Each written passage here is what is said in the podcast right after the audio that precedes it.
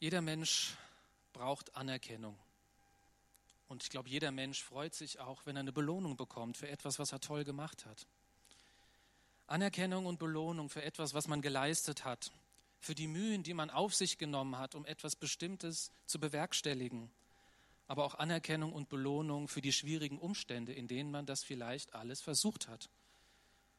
Jeder freut sich darüber. Und jeder freut sich, wenn er am Ende die Worte gehört, gut gemacht, mein Sohn, meine Tochter, ich liebe dich. Das ist wie Balsam auf der Seele. Den Jüngern von Jesus ging es damit kein bisschen anders als uns heute. Die haben das auch gebraucht, Anerkennung und Lob oder vielleicht auch das Versprechen von Belohnung. Sie haben es ganz besonders nötig gehabt, als ein junger Mann zu Jesus gekommen ist.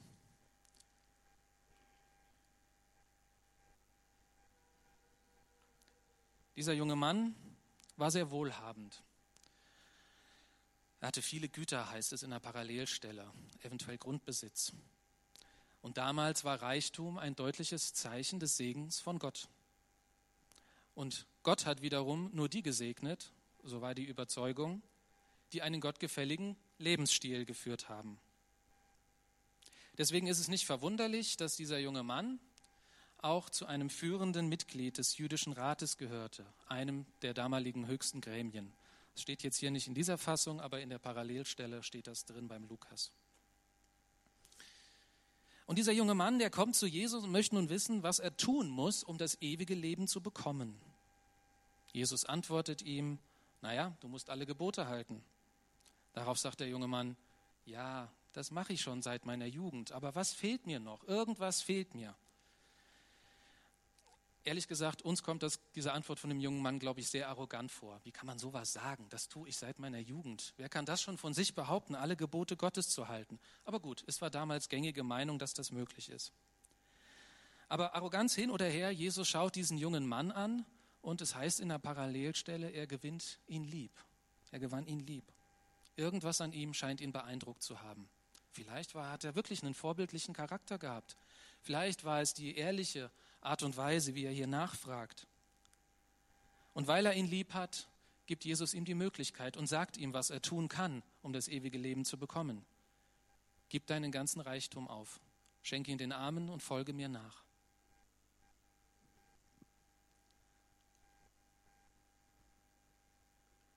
Das hat den jungen Mann getroffen.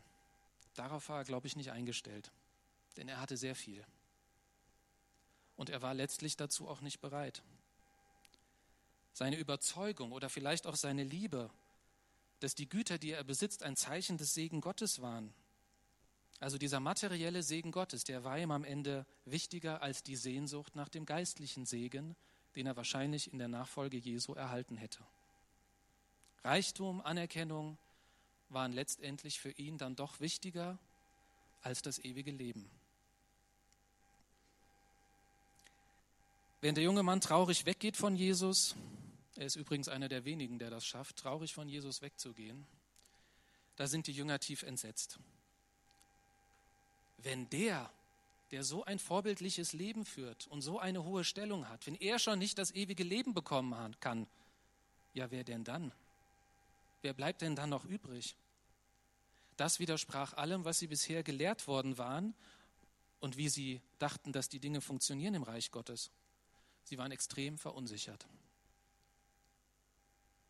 Und darauf entsteht dann der folgende Dialog. Darauf sagte Petrus zu Jesus, sieh doch, wir haben alles zurückgelassen und sind dir nachgefolgt. Was werden wir dafür bekommen? Jesus antwortete seinen Jüngern, Amen, das sage ich euch. Jeder, der etwas zurückgelassen hat, sei es Haus, Brüder, Schwestern, Vater, Mutter, Kinder oder Felder, um mir zu folgen und um das Evangelium weiterzusagen, der wird das, was er zurückgelassen hat, hundertfach neu bekommen. Schon jetzt in dieser Zeit, wenn auch unter Verfolgungen.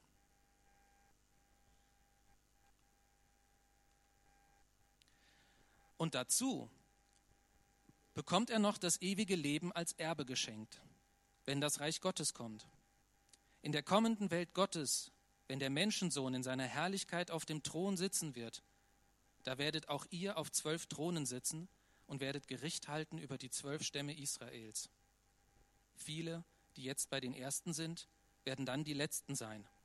Und viele, die jetzt schon bei den Letzten sind, werden dann die Ersten sein. Ja, die Jünger waren total verunsichert. Wenn dieser junge Mann nicht das ewige Leben bekommt, was ist dann mit uns? Ja, wir haben einiges aufgegeben. Petrus sagt, wir haben alles aufgegeben, zumindest für eine Zeit lang. Reicht das? Reicht das, lieber Jesus? Und wenn wir wie dieser junge Mann auch keine Möglichkeit haben, das ewige Leben zu bekommen, kriegen wir dann irgendwas anderes für all das, was wir auf uns genommen haben? Ich vermute einfach mal, das sind so die Gedanken, die den Jüngern durch den Kopf geschossen sind. Und ich glaube, wir können diese Gedanken nachvollziehen. Ich denke, jeder von uns kennt das, dass er irgendwann auch schon mal sich gedacht hat, was bringt mir das eigentlich, Jesus nachzufolgen? Was habe ich davon? Die Fragen oder diese Zweifel, die kommen, denke ich, vor allem dann, wenn unsere Nachfolge angefochten ist, wenn wir nicht sicher sind, ob das, was wir tun, richtig ist, ob das, was wir tun, irgendeinen Effekt im Leben, in meinem Leben hat oder in dem Leben von jemand anderem. Frei nach dem Motto, außer Spesen nichts gewesen. Auch dann brauchen wir, wie die Jünger, das offene Ohr von Jesus. Und es ist gut zu wissen, dass Jesus dieses offene Ohr schenkt. Er verurteilt den Petrus nicht für seine unverschämt klingende Frage. Genauso verurteilt er uns nicht, wenn wir auch Jesus mal eine unverschämte Frage stellen.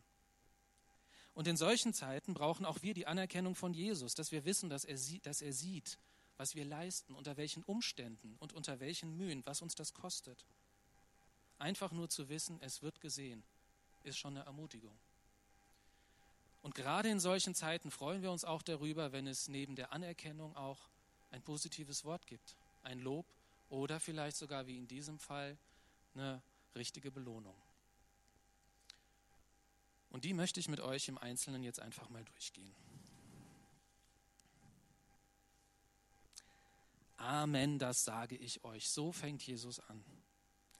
Ich glaube, Jesus hat gemerkt, dass seinen Jüngern wirklich das Herz in die Hose gerutscht ist und dass sie ziemlich verunsichert waren. Und darum gibt er ihnen eine ziemlich klare Antwort und sagt, Amen, so ist es. Das, was ich sage, das ist das, was gilt. Jeder, der etwas zurückgelassen hat, wird das, was er zurückgelassen hat, neu bekommen. Ich habe es in den letzten Predigten erwähnt, die Jünger hatten wirklich einiges aufgegeben. Sie haben ihre Heimat verlassen, ihr Heimatdorf, die Eltern, die Geschwister, Freunde, Petrus sogar seine Ehefrau. Alleine das, um Jesus nachzufolgen. Sie haben ihre Beruf, ihren Beruf, ihre Ausbildung an den Nagel gehängt, einfach um für einige Jahre von Jesus zu lernen, wie das Reich Gottes funktioniert. Sie haben auch nicht nur das, sie haben auch die Kontrolle über ihren Alltag Jesus ganz abgegeben und haben gesagt, du entscheidest, wo wir heute hingehen, wo wir essen, was wir machen, was dran ist, welche Arbeit wir zu erledigen haben, welche Position wir haben. Sie haben all das aufgegeben. Und Jesus verspricht ihnen hier, dass nichts davon umsonst war. Dass nichts davon keinen Zweck erfüllt. Dass sie für all das, was sie aufgegeben haben, auch in irgendeiner Form etwas zurückbekommen werden. Da haben wir zum einen die sozialen Beziehungen, die sie aufgegeben haben. Hier werden Brüder, Schwestern, Vater, Mutter, Kinder erwähnt. Und wir könnten diese Liste noch weiter fortsetzen. Freunde, Arbeitskollegen, Bekannte, was weiß ich. Ja, wenn wir Jesus nachfolgen, dann kann es sein, dass Freunde, Familie, Arbeitskollegen sich anfangen, von uns zu distanzieren. Ich hoffe nicht, weil wir als Christ total exzentrisch geworden und unausstehlich geworden sind und meinen, wir wüssten alles besser. Gott behüte uns, dass die Menschen uns nicht deswegen verlassen, sondern einfach, weil unsere Interessen und unsere Ansichten anfangen, sich auseinander zu entwickeln. Während die Menschen, die wir kennen, die Jesus nicht kennen, bei ihrer alten Perspektive bleiben, verändert sich unsere Perspektive, wie wir dieses Leben sehen, wie wir die Welt sehen, wie wir unser Leben führen. Und schon gehen die Wege auseinander. Das ist ein ganz natürlicher Prozess. Ich habe auf diesem Weg viele Freunde verloren. Aus meiner Schulzeit oder aus meiner Zeit, als ich noch aktiver Fußballer war. Ähm, das ist auch gar nicht im Bösen geschehen, dass die Leute gesagt haben, oh, mit dir will ich nichts mehr zu tun haben. Es hat sich einfach so entwickelt. Sie konnten mit mir nicht mehr viel anfangen und ich konnte ab einem gewissen Punkt mit ihnen auch nicht mehr viel anfangen. Ich war es leid, sonntags morgen auf dem Platz zu stehen und Fußball zu spielen, auch wenn mir das viel Spaß gemacht hat und ich sogar Geld dabei verdient habe. Ich wollte sonntags morgens im Gottesdienst sein. Ist natürlich auf kein Verständnis gestoßen, kann ich auch verstehen. Und so entwickelt sich das dann auseinander. Aber ich habe das erlebt, was Jesus hier seinen Jüngern verspricht. Ich habe in der Gemeinde und auch außerhalb viele neue Freunde über die Jahre dazu gewonnen. Menschen, die auf dem gleichen Weg unterwegs sind wie ich, die mit den gleichen Problemen oder auch mit den gleichen Erlebnissen, also mit den gleichen Problemen kämpfen oder ähnliche Erlebnisse wie ich haben. Menschen, die sich für das interessieren, was mir wichtig ist. Die habe ich gefunden, zuhauf.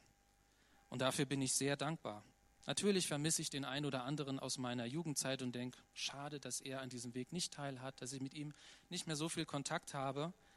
Aber ich bin total dankbar für all die, die ich gefunden habe.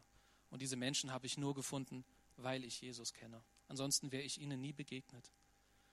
Und ähm, ich erfahre die Menschen, die ich neu kennengelernt habe, als einen geistlichen Segen und als eine Bereicherung in meinem Leben.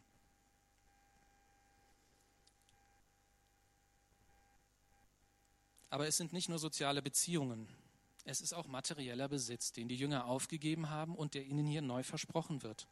Haus oder Felder wird hier genannt. Komisch, dass kein Auto auftaucht. Naja. Wenn wir Jesus nachfolgen, dann kann es sein, dass wir dadurch materielle Nachteile haben. Im ersten Jahrhundert sah das ganz praktisch so aus, dass ein Christ, der einen handwerklichen Beruf ausgeübt hatte, sich oft nicht den Handwerksgilden angeschlossen hat, weil dort nämlich andere Götter verehrt wurden und ihnen Opfer gebracht wurden. Und wenn ich in der Gilde war, der hatte Nachteile. Der wurde ausgeschlossen vom Markt und hat längst nicht so viel verdient, wie er verdient hätte, wenn er in der Gilde gewesen wäre. Aber daneben ist es vielleicht oder ich hoffe auch sehr wahrscheinlich so, dass uns irgendwann das viele Ansammeln von Gütern gar nicht mehr so viel Spaß macht wie früher und wir merken, es gibt was Wichtigeres, als das dritte Handy in diesem Jahr zu haben oder alle zwei Jahre ein neues Auto zu kaufen oder ich weiß nicht was was uns früher vielleicht wichtig war und jetzt immer weniger an Bedeutung verliert. Vielleicht treffen wir auch in unserer beruflichen Karriere andere Entscheidungen, weil wir einfach mehr Zeit haben wollen für Gemeinde oder für Familie und machen das ein oder andere dann eben nicht. Ich musste erst letzte Woche mich entscheiden, ob ich mich für eine anderthalbjährige Fortbildung anmelde. Ähm, es ging darum, Notarfachreferent zu werden. Das ist so der höchste Abschluss, den man haben kann in meinem Bereich. Ich hätte dann die Möglichkeit gehabt, das Büro zu leiten. Ja, das ist das, was mein Chef sich wünscht und was auch gut klingt und wo ich auch Spaß zu hätte. Ich würde mit Sicherheit auch noch mal einiges mehr verdienen. Aber ich habe mich dann letzten Endes erstmal dagegen entschieden. Einfach weil ich über die Jahre merke, dass die Arbeit sehr viel Kraft von mir fordert und ich das nicht dauerhaft so haben möchte. Ich möchte nicht die nächsten Jahrzehnte so viel Kraft im Büro lassen. Ich möchte lieber mehr freie Zeit haben um sie auch zum Beispiel hier in der Gemeinde zu investieren oder vielleicht auch eine theologische Ausbildung anzufangen, ein Traum, den ich seit vielen Jahren habe. Natürlich kosten solche Entscheidungen, die kosten mich Geld. Ja, manchmal, da werde ich ein bisschen wehmütig, da denke ich mir, ach, jetzt kannst du dir das nicht leisten, was für andere so selbstverständlich ist. Aber dann muss ich mal kurz den Kopf schütteln und dir denken, Mario, das ist totaler Blödsinn, was du denkst. Meine Familie ist weit davon entfernt, arm zu sein. Ich bin weit davon entfernt, arm zu sein. Ich habe alles, was ich im Leben brauche. Und meistens habe ich sogar noch mehr als das. Ich muss mir keine Gedanken darüber machen, was ich morgen essen werde. Der Kühlschrank ist voll. Und wenn er nicht voll ist, gut, dann geht es halt zu Aldi. Ja, Geld ist auf dem Konto, um ihn zu füllen. Ich habe ein tolles, gemütliches Haus über, äh, Dach über dem Kopf. Ja, da gehören sogar schicke Wände und Räume dazu. Ich habe ein Auto, das mich überall hinbringt. Und ich habe sogar den Luxus, dass ich die vielen Regale, die wir haben, mit Büchern und CDs füllen kann. Was will ich mehr? Ich merke, eigentlich brauche ich nicht mehr. Selbst das ist schon stellenweise zu viel. Bei dem einen oder anderen werden vielleicht die Augen glänzen, wenn er hört, dass Jesus seinen Jüngern verspricht, dass alles, was sie aufgeben, sie hundertfach erstattet bekommen. Aber Jesus geht es hier nicht um Mathematik. Es geht nicht darum, dass ich für jeden Menschen, den ich verliere, 100 neue dazu gewinne. Es geht auch nicht darum, dass ich für jeden Euro, den ich für Jesus aufgebe, 100 Euro auf dem Konto habe. Manchmal mag es sogar so sein, oder vielleicht sogar oft, dass das, was wir für Jesus aufgeben, einen materiell viel höheren Wert hat als das, was wir zurückbekommen. Aber geistlich gesehen sieht die Rechnung wahrscheinlich anders aus weil dann ist meistens das, was ich zurückbekomme, viel mehr wert als das, was ich aufgegeben habe. Und deswegen ist es keine Mathematik oder keine Buchhaltung. Es geht nicht um Gewinne und Verluste, sondern es geht auch ein Stück weit um eine veränderte Sichtweise. Was ist Mehrwert? Was betrachte ich als Mehrwert? Und welchen Wert haben die Dinge eigentlich bei Gott? Und Jesus verspricht hier nicht, dass wir am Ende mehr Geld auf dem Konto haben, mehr Menschen kennen als vorher, sondern er verspricht, dass die Verluste, die wir für ihn erlitten haben, nicht aufzuwiegen sind durch das, was wir gewonnen haben. Darum geht es.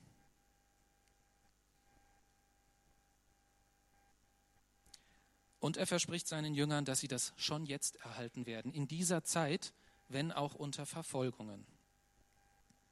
Jesus verspricht seinen Jüngern also, dass das tatsächlich etwas ist, was sie zu Lebzeiten schon merken werden, selbst dann, wenn die äußeren Umstände widrig sind. Wir sind vielleicht Verfolgungen heute nicht gewohnt, so wie im ersten Jahrhundert, und können das vielleicht nicht so gut nachvollziehen, wie das aussieht, dass solche Dinge in Verfolgung einen Zuwachs bekommen sollen. Aber frag mal jemanden, der für seinen Glauben verfolgt wurde und sein Land verlassen musste, wie dankbar der war und was für ein Reichtum das war, wenn ihm jemand geholfen hat bei seiner Flucht, wenn ihm jemand für eine Nacht einen Unterschlupf angeboten hat, wenn ihm jemand etwas zu trinken oder zu essen angeboten hat, ihn getröstet hat, ihm geholfen hat in seiner Angst. Das kannst du mit Geld nicht bezahlen, sowas. Das ist kein materielles Gut. Und deswegen ist es selbst unter widrigen Umständen ein Reichtum, den wir von Jesus bekommen. Lydia, korrigier mich, aber in der Buchhaltung gibt es immaterielle und materielle Vermögenswerte. Immateriell ist etwas, zum Beispiel ein Recht an einer Marke oder ein Patent, was eine Firma hat. Das kann man erstmal nicht in Geld ausdrücken. Es ist ein geistiges Gut.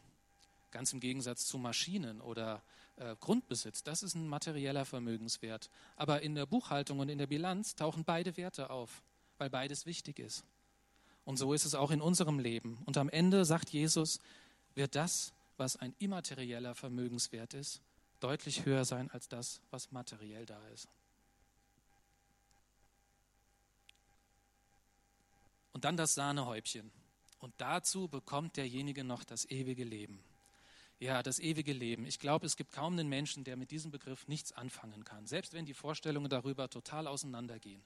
Und ich glaube, es gibt auch kaum einen Menschen, der keine Sehnsucht danach hat, von dieser Idee, dass es ein Leben geben wird nach dem Tod, nochmal eine Chance, ein Leben in Glück, in Ruhe, in Zufriedenheit, ein Leben minus all der Beschwerden, Krankheiten und Dinge, die unser Leben jetzt sonst bedrücken. Ein Leben, das so schön ist, dass es einfach nicht aufhören will. Ja, ein andauernder Glückszustand, für den man keine Droge braucht. Ich glaube, die meisten Menschen sehen sich danach, selbst wenn sie sich für, den, für das Leben nach dem Tod nicht interessieren. Ich muss zugeben, dass ich als Jugendlicher damit wenig anfangen konnte. Mich hat das sogar ein bisschen verstört, mir vorzustellen, dass es kein Ende gibt. Ich habe mir gedacht, wird das nicht irgendwann langweilig? Etwas, was kein Ende hat, das hat meinen Verstand gesprengt. Und es ist auch so, dass das kein besonders alter Gedanke ist. Die meisten Menschen im Alten Testament kannten den Gedanken des ewigen Lebens gar nicht. Ein Abraham, ein Moses, denen war das nicht bewusst, dass es so etwas geben könnte. Wir sehen das im Neuen Testament noch bei den Schriftgelehrten, wenn die sich mit den Pharisäern und Jesus ähm, über die Auferstehung nach den Toten streiten, weil sie glauben nicht dran, denn für sie zählen nur die ersten fünf Bücher Mose und da kommt dieses Thema gar nicht vor. Es kommt tatsächlich erst in den letzten Jahrhunderten vor Jesu Geburt vor, Geburt vor. Wir finden es vor allem ab und an mal in einem Prophetenbuch, in einer Vision. Wir finden es in älteren Psalmen oder auch im Buch Hiob. Erst da taucht auf einmal die Möglichkeit auf, dass es nach dem Tod noch ein weiteres Leben geben könnte. Interessant ist auch, dass im Alten Testament Leben bedeutet, aktiv zu sein. Ja, lebendiges Wasser ist fließendes Wasser. Ein Teich, ein Tümpel, der sich nicht bewegt, der ist tot. Tot sein heißt bedeutet, nicht aktiv zu sein, nichts zu tun. Und das Auferstehungsleben, das ewige Leben ist deshalb nicht ein komplett neues Leben, sondern eigentlich ist es eine Wiederherstellung des alten Lebens. Das, was mal lebendig war und gestorben ist, wird wieder reaktiviert. Es drückt jemand den On-Schalter und das Leben läuft wieder. Man kann wieder aktiv sein. Das ist der Gedanke, der dahinter steckt. Also ich muss all die enttäuschen, die dachten, dass sie im Himmel, im ewigen Leben faul rumliegen und nichts tun. Wie die römischen Herrscher auf dem Tisch liegen, äh, da auf dem Bettchen liegen und Trauben essen und so. Nein, das bedeutet ewiges Leben nicht. Ewiges Leben bedeutet wieder aktiv sein zu können. Aus diesem Zustand des Nichts mehr tun Könnens herausgeholt zu werden. Und interessant ist auch, dass es dieses Leben eigentlich nur in Gott gibt. Es ist eine von Gottes Ureigenschaften. Er ist der Einzige, der unsterblich ist.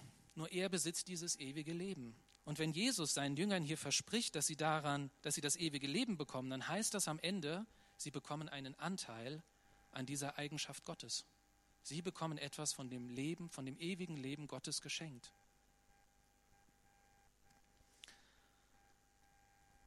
Und da sind wir schon beim nächsten Punkt. Der reiche Jüngling, der zu Jesus kam, er hat ihn gefragt, was muss ich tun, um das ewige Leben zu bekommen? Er ist ganz natürlich davon ausgegangen, da gibt es irgendwas, was ich noch nicht tue, was ich tun muss. Jesus sagt ja seinen Jüngern aber, ihr bekommt es als Erbe geschenkt. Man kann sich dieses Auferstehungsleben gar nicht erarbeiten. Man hat es nicht verdient. Man kann es nur geschenkt oder wie hier vererbt bekommen, weil man Gott als seinen Vater hat. Wenn diese Beziehung nicht vorhanden ist, bist du nicht äh, in der Erbfolge. Ich habe damit täglich zu tun, ja, äh, mit Erbmasse und Erbfolge. Und ähm, da gibt es Leute, die wollen unbedingt was von dem schönen Erbe der Großmutter abhaben, aber sie sind gar nicht in dem Bereich, dass sie irgendwas erben können. Muss ich sagen, tut mir leid, da ist nichts. Für sie zumindest.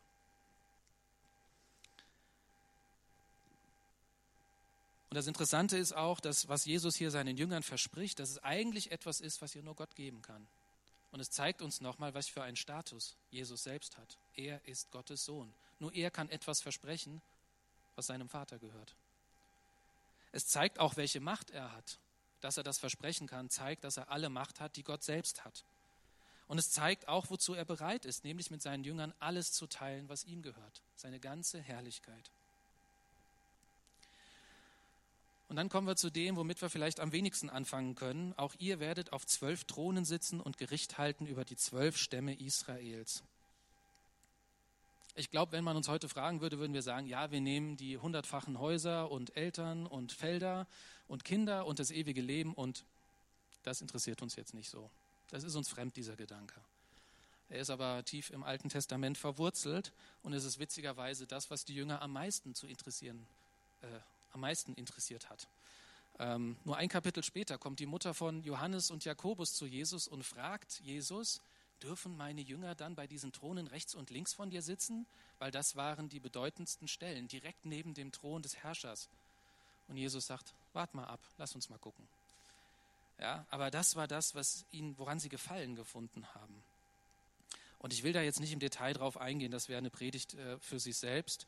Ähm, wir finden diesen Gedanken bei Paulus, wir finden ihn in der Offenbarung, wo es auch heißt, ich sah Throne und sie setzten sich darauf und ihnen wurde das Gericht gegeben. Ja, wer ist ihnen? Ihnen sind die Seelen derer, die enthauptet waren, um das Zeugnis von Jesus und um des Wortes Gottes willen. Diese wurden lebendig und regierten mit Jesus tausend Jahre.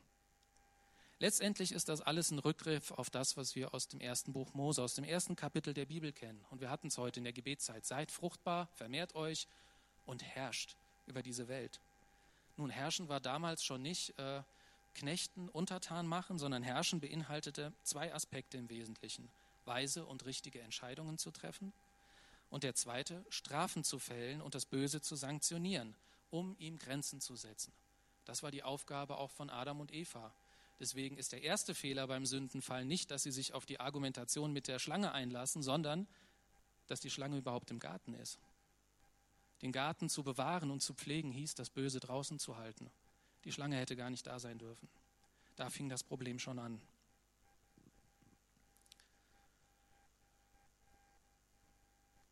Das Ganze erfüllt sich, sagt Jesus, wenn das Reich Gottes kommt, beziehungsweise in der kommenden Welt Gottes. Und Jesus spricht davon, dass dies der Zeitpunkt ist, wenn der Menschensohn, das ist eine Bezeichnung, die Jesus äh, für sich selbst benutzt, in seiner Herrlichkeit auf dem Thron sitzen wird.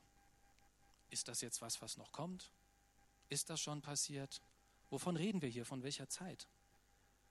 Und wir wissen aus dem Neuen Testament, dass diese Zeit eigentlich schon längst angebrochen ist. Als Jesus in den Himmel aufgefahren ist, da hat er sich zur Rechten Gottes gesetzt, um genau diese Position auszuüben. Stephanus sieht ihn zur Rechten Gottes und sagt, er hat alle Macht. Das Reich Gottes, heißt es also, ist schon mitten unter uns. Jesus hat schon die Macht über alle Reiche und alle Herrscher. Das ist die Realität, in der wir leben, auch wenn sie uns vielleicht nicht offensichtlich ist, wenn wir Tagesschau gucken oder in die Zeitung. Das ist die Realität. Und was wir brauchen, sind neue Augen, dass wir das erkennen in der Welt und in diesem Leben, dass der Herrschaftswechsel schon längst stattgefunden hat. Das heißt aber auch, dass wir hier nicht von zwei Arten von Belohnungen eigentlich reden. Jesus sagt nicht, das bekommt ihr jetzt und das andere später. Eigentlich ist es ein fließender Übergang. Wir haben jetzt schon einen Anteil an allem, was er seinen Jüngern verspricht. Wir werden einiges davon jetzt sofort in vollem Maß genießen können anderes dann erst vollständig später, wenn seine Herrschaft wirklich ganz offensichtlich geworden ist und Gott diese Welt wiederhergestellt hat.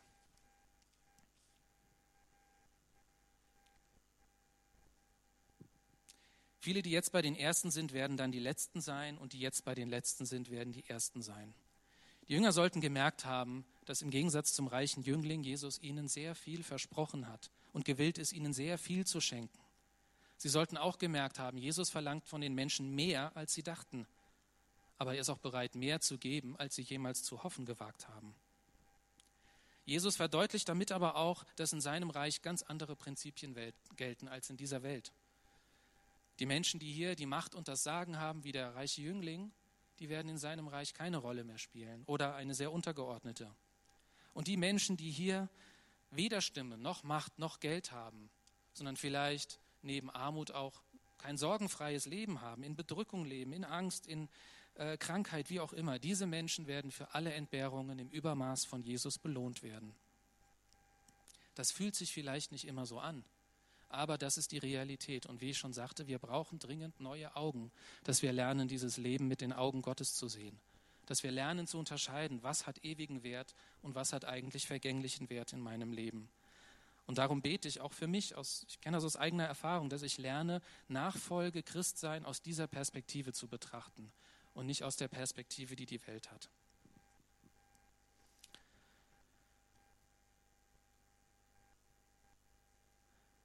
Jesus sagt seinen Jüngern, und damit komme ich zum Ende, ich bin der Weg und die Wahrheit und das Leben. Niemand kommt zum Vater durch mich. Es gibt nur einen Weg, der zu Gott führt. Und das ist Jesus selbst als Person. Er sagt aber auch an einer anderen Stelle, geht hinein durch die enge Pforte, denn die Pforte ist weit und der Weg ist breit, der zur Verdammnis führt. Und viele sind es, die auf ihm hineingehen. Wie eng ist die Pforte und wie schmal der Weg, der zum Leben führt, und wenige sind es, die ihn finden. Jesus ist nicht nur als Person der Weg zum Vater. Das Leben von Jesus ist der Weg, der zum Vater führt. Seine Art und Weise, wie er gelebt hat, ist die Art und Weise, die zum Vater führt die zum Lohn führt. Natürlich gibt es in dieser Welt alternative Routen. Ne? Auf dem Navi gleiches Ziel eingeben, nur einen etwas geschmeidigeren Weg, der vielleicht weniger Zeit kostet, wo man Stau umfahren kann und so weiter. Wir kennen das alle aus dem täglichen Leben. Aber Jesus warnt vor diesen alternativen Routen. Er sagt, letzten Endes ist dieser breite Weg mit der einladenden Tür, der ist von Menschen gemacht, der ist nicht aus Gottes Hand gemacht. Und dieser Weg, er mag zwar die richtige Richtung einschlagen, aber er wird nie da ankommen, wo du denkst, dass du landen willst. Der Weg führt ganz woanders hin. Und der Weg, den Jesus vorgelebt hat, und jetzt wollen wir das nicht nur einseitig sehen, Jesus hatte in seinem Leben Spaß, er hatte Freude, aber er musste auch viel entbehren. Es war auch bei ihm ein Gemisch. So, und dieser Weg sieht erstmal nicht so einladend aus. Ja, ich muss bei den äh, Wanderungen als Ranger daran denken, wenn ich die Wahl habe zwischen einem schön breiten, asphaltierten Weg der, Weg, der scheinbar zum Ziel führt, und da so einem kleinen, in den Berg gehauenen Weg, wo man sich mühsam neben einem Seil festhalten muss. Ja, ich glaube, ich würde den asphaltierten Weg nehmen. Ne? Aber der andere Weg ist der, der zum Ziel führt. Ähm, und auch wenn er mühsam ist, wenn ich ans Ziel kommen will, muss ich den Weg nehmen und das ist eben der Jesusweg. Das ist der einzige Weg, der zur Erkenntnis der Wahrheit und dem Leben in seiner ganzen Fülle führt. In der Apostelgeschichte werden Christen nur einmal Christen genannt. Die meiste Zeit werden sie Jünger genannt. Aber es gibt noch einen zweiten Begriff, der sehr interessant ist. Sie werden Anhänger dieses Weges genannt. dieses Weges, den Jesus vorausgegangen ist. Und deswegen lasst uns nicht den Weg dieser Welt folgen, sondern lasst uns dem Jesusweg folgen. Das macht uns Jesus, unserem Meister, ähnlicher und ist der einzige Weg, der zur Wahrheit und zum Leben und zum Vater führt. Das, was wir uns